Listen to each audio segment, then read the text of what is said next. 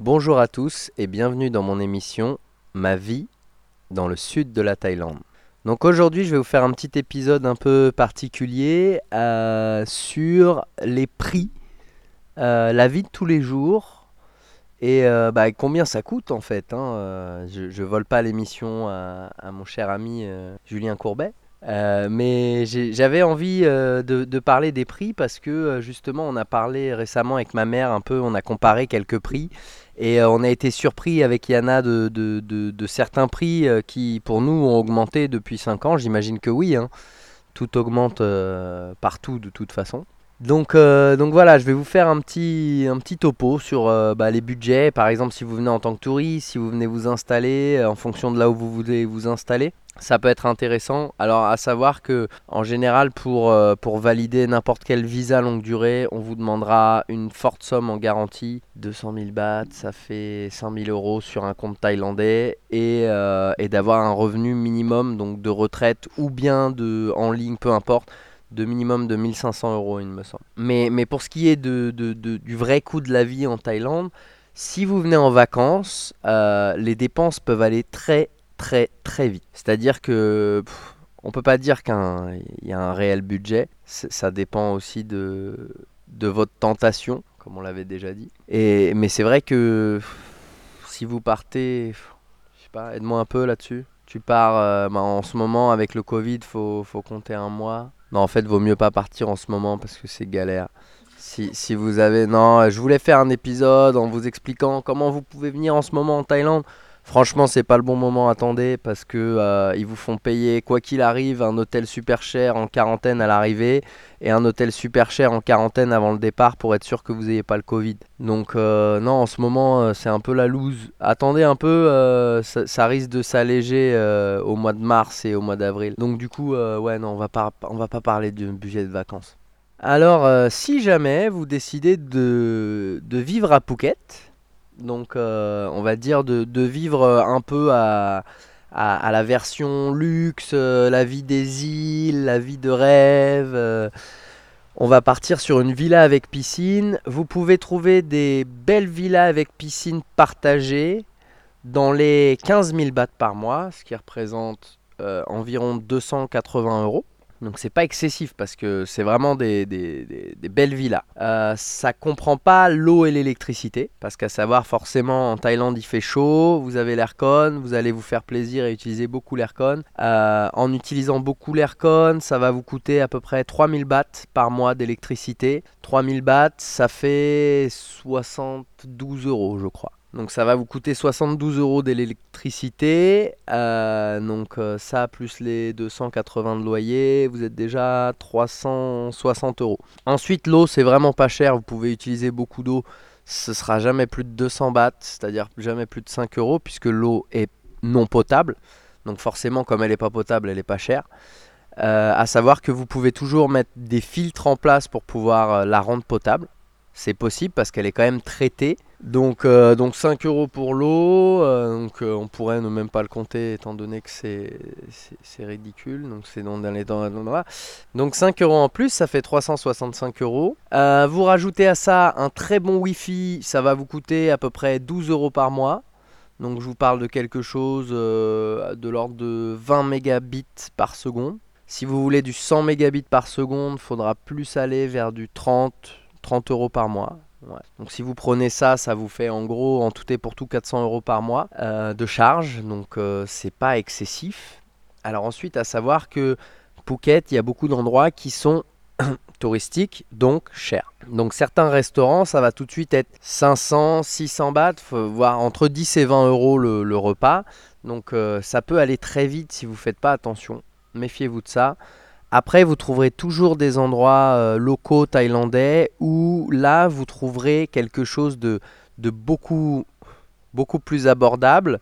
Donc, euh, il me semble qu'à Phuket, c'est entre 50 et 100 bahts, donc euh, entre 1,20€ et, euh, et 2,40€ un repas. Donc si, si vous n'avez pas envie de cuisiner, parce que les villas, avec piscine, avec les villas qui se louent avec piscine, elles sont toutes équipées avec euh, cuisine et salle de bain, bien sûr. Et donc vous pouvez faire votre propre cuisine. Donc vous pouvez aller vous faire plaisir, aller essayer de trouver les petits marchés pas loin, etc. C'est ce que font les gens qui s'installent un peu, qui travaillent en ligne et, qui s'installent à Phuket. Ils, profitent vraiment de, des, locaux parce que déjà c'est plus sympa. On vient pas en Thaïlande pour voir les étrangers. Euh, et, surtout qu'en général, bah, les, prix sont super intéressants avec les locaux. Parce qu'ils font des prix de locaux, euh, eux, n'ont pas beaucoup de, salaire. Donc comme je vous disais, pour un repas, voilà, entre 50 et 100 bahts. Donc ça, c'est une vie euh, sur Phuket. sur Koh Samui, vous pouvez trouver à peu près la même chose. Si vous cherchez une villa un peu plus privatisée, il faudra aller chercher dans les, dans les 20 000 bahts, soit 500 euros par mois.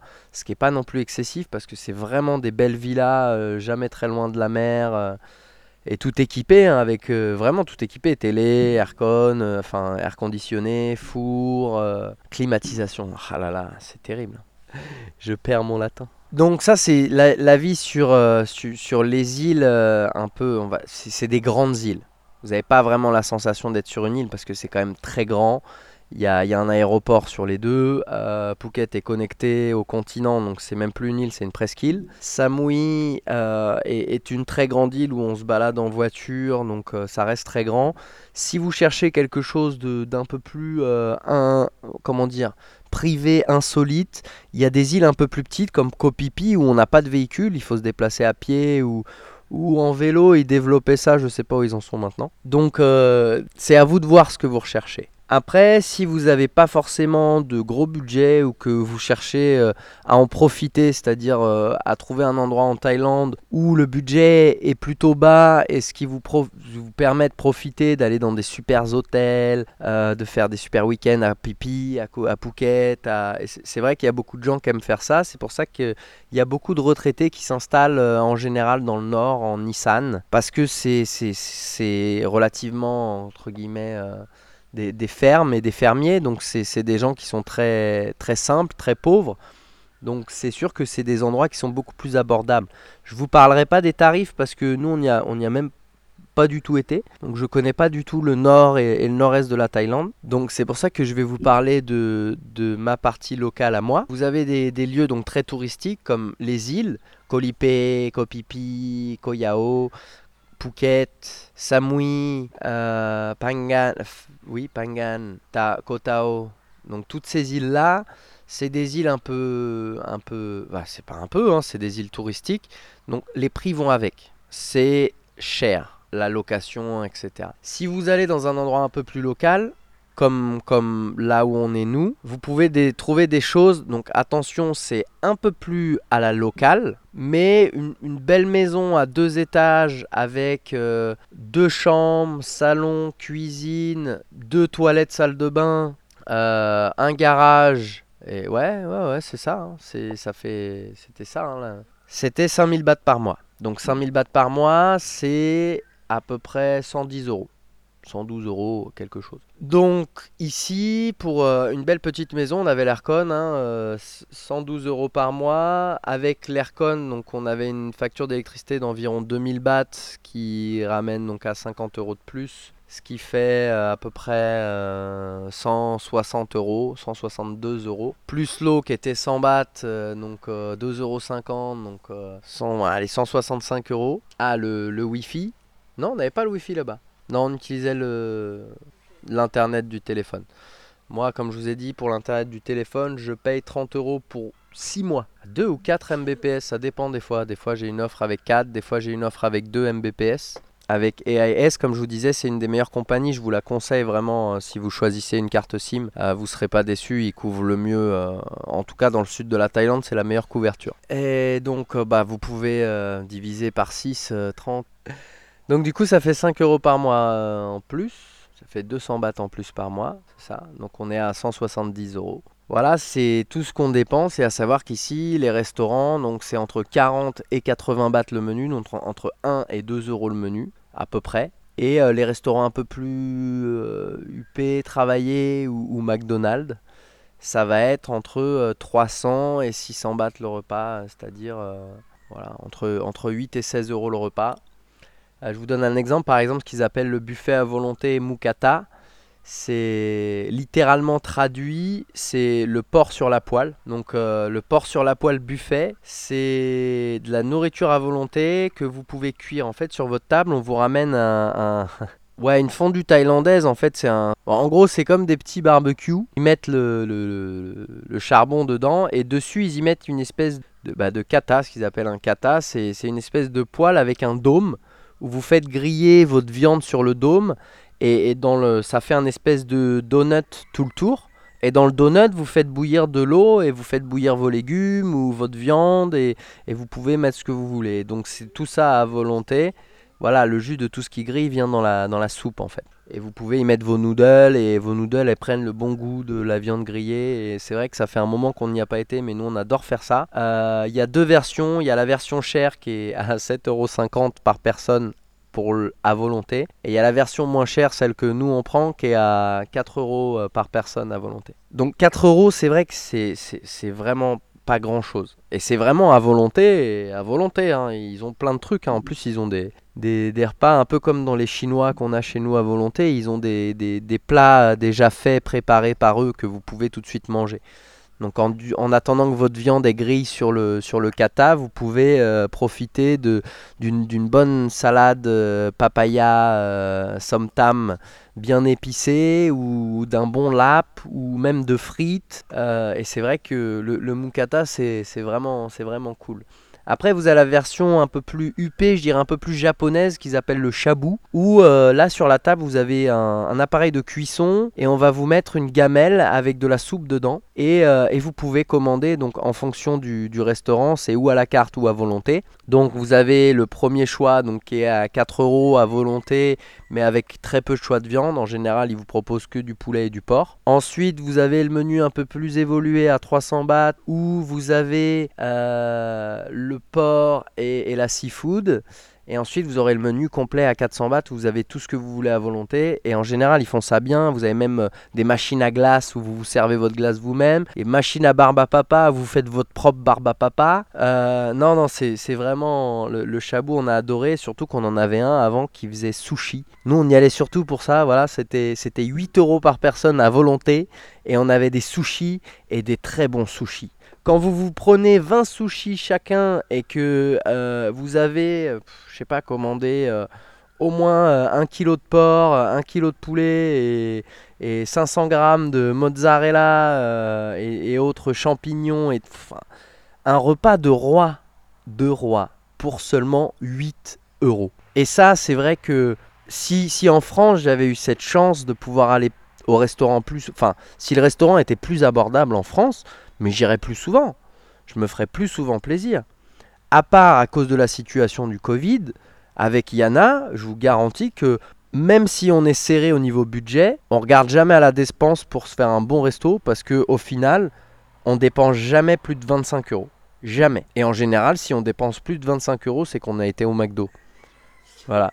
C'est malheureux, mais, mais en Thaïlande, le McDo, il est aussi cher qu'en France le menu est à 8 euros, 9 euros. Voire 10 euros, 11 euros, le menu spécial, burger, angus, je sais pas quoi, 16 euros, machin. Donc non, non, il y, a des trucs qui, restent chers. Les, grandes chaînes comme Pizza Company, euh, KFC c'est plus abordable. Mais, mais ça reste cher. Parce que euh, bah, ils font importer de la nourriture et ils font importer des trucs. Et forcément, comme tout produit importé en Thaïlande est taxé à hauteur de 300%, bah, je vous garantis que ça fait mal. Ici, un vin de table qui reste bon. Hein. Enfin, après, ça fait des années que. Enfin, je dirais pas des années, mais ça fait longtemps que j'ai pas bu un bon vin. Mais, mais le vin de table, ici, il nous coûte, ah, il nous coûte 10 euros la bouteille. Voilà. Les petits trucs comme ça euh, qui nous feraient plaisir, qui sont malheureusement importés, euh, bah, c'est plus accessible. Vous allez euh, acheter du fromage, oui, on a du camembert en Thaïlande.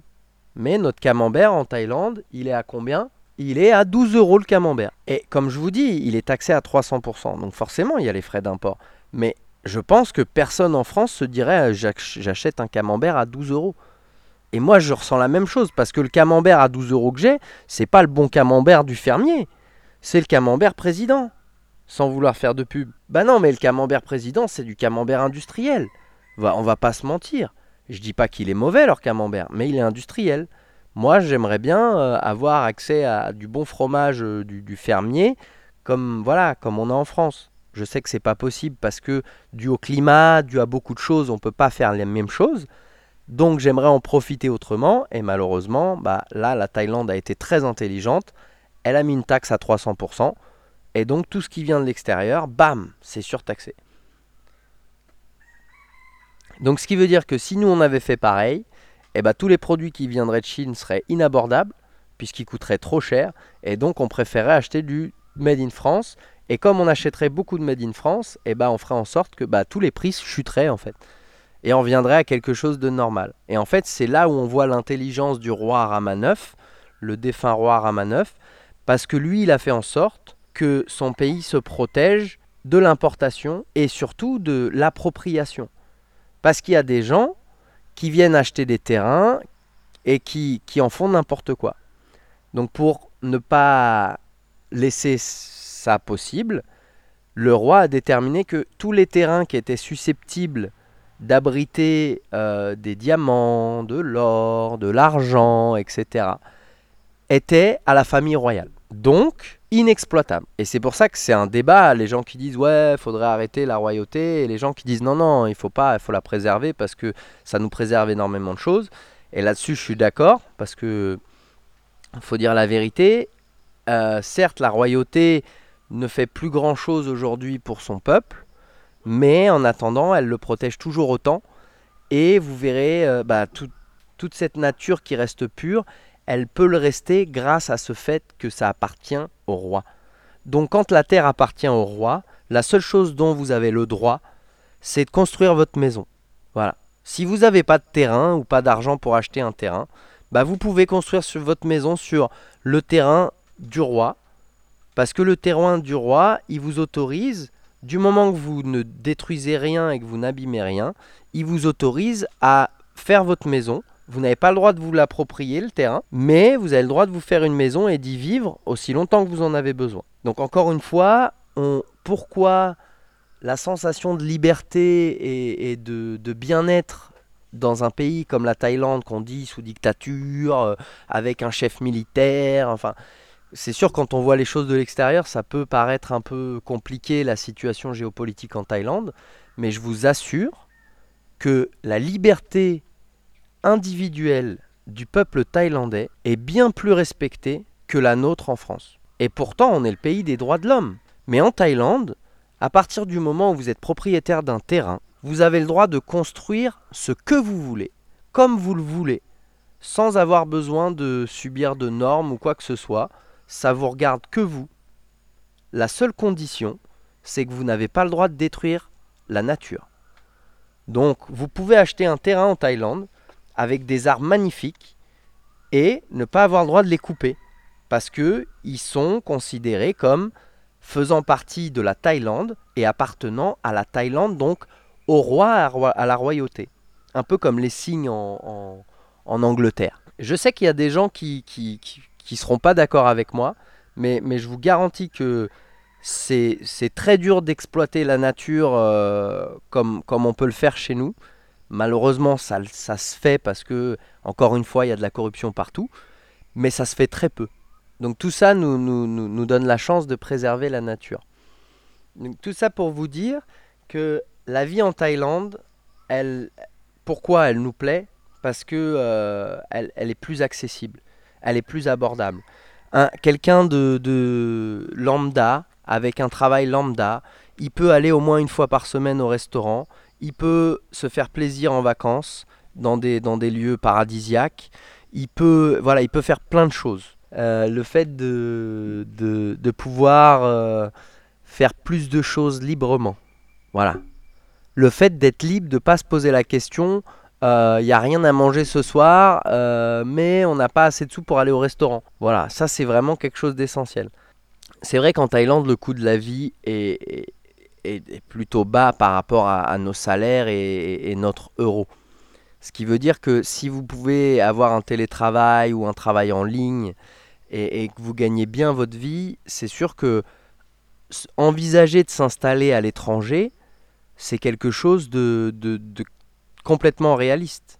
Parce que pour le même salaire, vous aurez une qualité de vie complètement différente. Et faut pas se sentir gêné de se dire ouais mais je viens et je profite des Thaïlandais, etc. Non, vous profitez pas d'eux. Vous venez, vous vous installez dans votre pays, dans, dans oh là là. vous venez, vous vous installez dans leur pays et vous dépensez l'argent français en Thaïlande. Eux, ils sont contents parce qu'au final, ça leur donne du travail. Au final, ça leur donne aussi de l'argent qui vient de l'extérieur et c'est important dans le monde d'aujourd'hui. Donc, c'est sûr qu'il y a beaucoup de gens qui diront ah bah voilà, c'est pour ça qu'il n'y a plus d'argent en France, qu'on est dans le, déficit et le, la misère. Mais je suis désolé, non, ça vient pas de là. Les gens, ils s'en vont pas de la France parce que. Euh, enfin, c'est pas parce que les gens s'en vont de la France qu'on est en déficit. C'est parce que la vie en France, elle, elle est plus acceptable que les gens s'en vont. Donc la vie est moins chère en Thaïlande et plus simple. C'est ce qui la rend beaucoup plus agréable et confortable. Merci de m'avoir écouté.